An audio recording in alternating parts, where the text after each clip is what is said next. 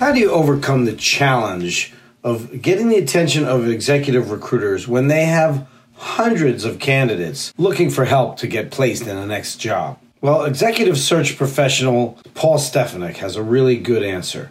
Take a listen.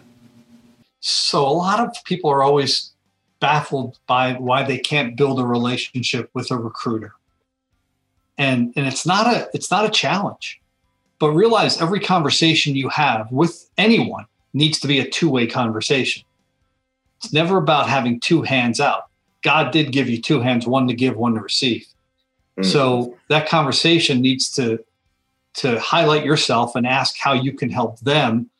And good search consultants are not always focused on candidates. Trust me when i tell you that. The revenue is based upon the client who's paying. So you want to find new clients. Candidates are easy to find. So offer them insights to ways to broker intros for them for a, a client development. They will go out of their way to help you. There's there's how you broker a relationship with a, a good recruiter.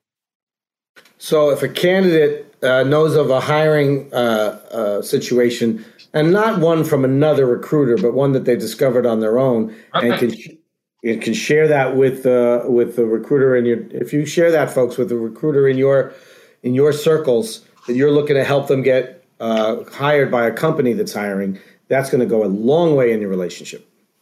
Very much so. You can find the full conversation we had on this subject right here on the Career Transition Experts.